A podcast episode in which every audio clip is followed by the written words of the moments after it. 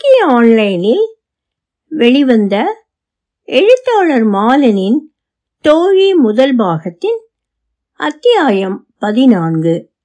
ஒலிவடிவம் சரஸ்வதி தியாகராஜன், பாஸ்டன். இடைத்தேர்தலின் இறுதி முடிவுகள் அறிவிக்கப்பட்ட போது பெரியவர் உறங்கிக் கொண்டிருந்தார். பகல் உணவுக்கு செல்லும் முன் அவருக்கு அவ்வப்போது உளவுத்துறை அனுப்பி கொண்டிருந்த முன்னணி நிலவரங்களை பார்வையிட்டுக் கொண்டிருந்தவர், அதிசயம் நடந்தால் என்னை எழுப்பு என்று முருகையனிடம் சொல்லிவிட்டு தூங்க போனார். அதிசயம் நடக்கவில்லை. அது நடக்காததில் முருகையனுக்கு உள்ளூர ஆனந்தம்தான். ஆனால் அந்த ஆனந்தத்தை கொண்டாடத்தான் முடியவில்லை. அவரது அடிப்படைகளிடம் வாய்விட்டு கூட சொல்ல முடியவில்லை. 30,000 ஓட்டு ஜெயித்திருக்க வேண்டியது இப்போ 1,000 சொச்சத்துல போச்சே என்றார் பெரியவரிடம். பெரியவர் அவரையே அரைக்கணம் தீர்க்கமாக பார்த்தார். நம்ம கேண்டிடேட் சரியில்லை, நாம உள்ளூர்காரனை போட்டிருக்கணும் என்றார் முருகையன் தொடர்ந்து. அவரும் வித்யாவை நேரடியாக குற்றம் சாட்ட விருப்பம்தான். ஆனால் பெரியவர் அதை ரசிக்க மாட்டார் என தோன்றியதால் அடக்கி வாசித்தார். அது மட்டும்தான் காரணமா என்றார் பெரியவர். பெரியவர் கேள்விக்குள் பொதிந்திருந்த அர்த்தம் முருகையனுக்கு புரிந்தது. எதையும் பேச இது உகந்த நேரம் அல்ல என்பதும் புரிந்தது. பெரியவர் வெளியே சிரித்து கொண்டிருந்தாலும் உள்ளே தன்னை சந்தேகிக்கிறார் என்பதும் புரிந்தது. எனக்கு எதுவும் புரியவில்லை என்றாள் வித்யா.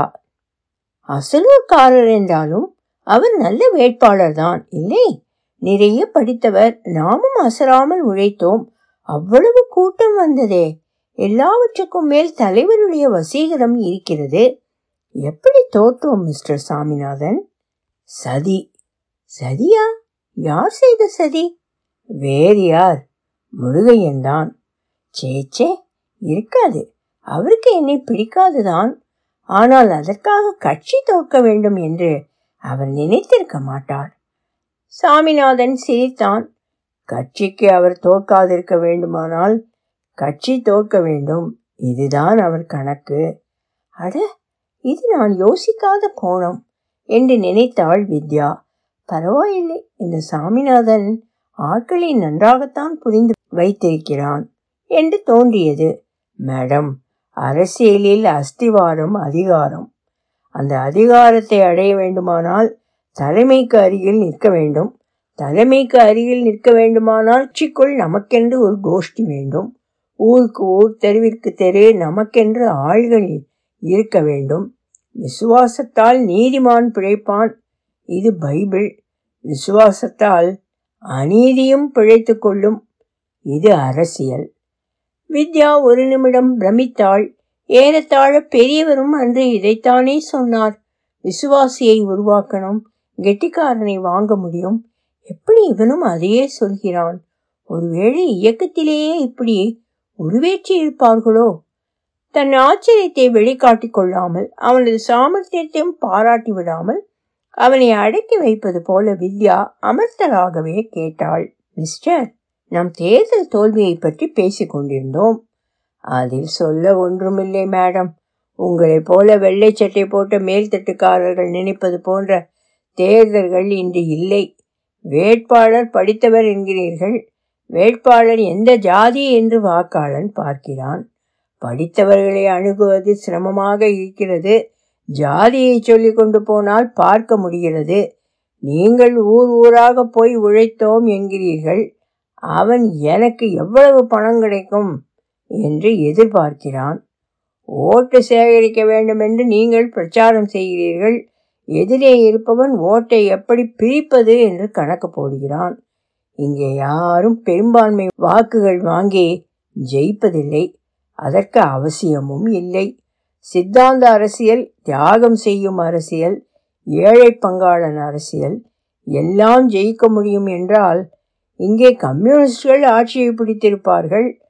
ஆனால் எந்த தியாகமும் செய்யாத, எந்த சித்தாந்தமும் இல்லாத சினிமாக்காரர்கள் ஜெயிக்கிறார்கள்.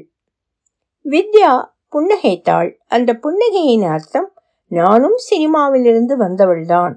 அந்த அர்த்தம் புரிந்தபோது கணநேரம் தடுமாறிய சாமிநாதன் சமாளித்து கொண்டு பேசினான். இங்கே இப்போ ஜெயிப்பது ஜாதி, பணம். இதை திரட்ட வேண்டும். யாரால் அதிகம் திரட்ட முடிகிறதோ அவர்கள் ஜெயிப்பார்கள். அதுதான் இனி நடக்கும். அதுதான் எதிர்கால அரசியல். இந்த ஒரு தோல்வியிலேயே விரக்தி அடைந்து விட்டீர்களா சுவாமிநாதன்? இல்லை மேடம், நான் போனதை நினைக்கவில்லை, வருவதை, வர வேண்டியதை நினைக்கிறேன். எனக்கு நேற்று அல்ல, ஏன் இன்றுமே அல்ல, நாளை முக்கியம் என்றவர் சற்று நிறுத்தி, எனக்கு அல்ல நமக்கு என்றான் அழுத்தமாக.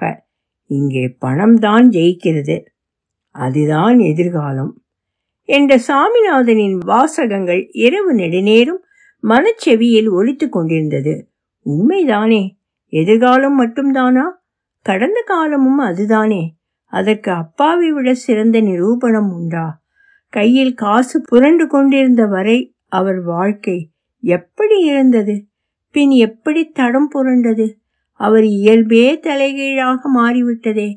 கையில் பணம் இருந்தபோது இருந்த தைரியம், தன்னம்பிக்கை, கெத்து, அது எதுவாக வேண்டுமானாலும் இருக்கட்டும், அது பணம் போன அப்படியே அடித்து கொண்டு போய்விட்டதே.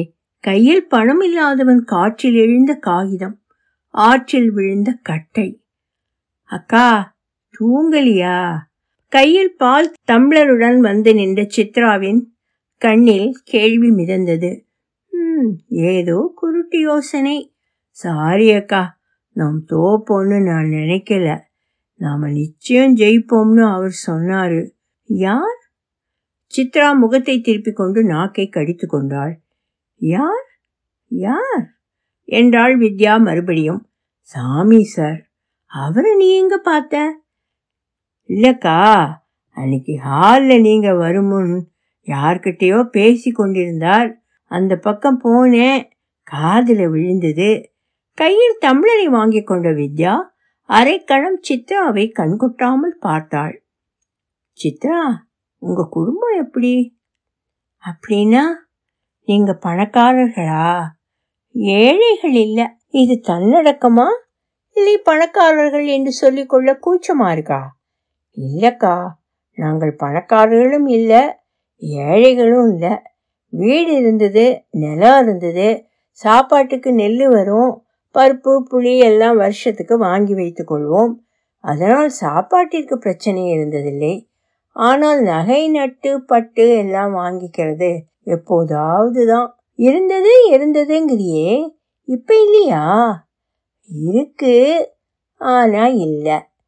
எல்லாத்தையும் துருவி துருவி கேட்டாதான் சொல்லுவியா? சொல்ல என்னக்கா இருக்கு? தாத்தாவுக்கு பெரிய குடும்பம், அப்பா கூட பிறந்தவங்க 8 பேர். தாத்தாக்கு ஒரு தொடுப்பு வேலை இருந்தது. அவருக்கு அப்புறம் பாகப்பிரிவினையில் எல்லாம் துண்டு துண்டு ஆயிடுச்சு.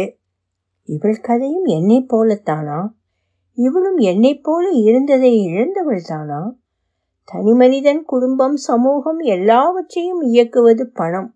அதற்கு பலியானவர்களில் என்னை போல இவளும் ஒருத்தியா?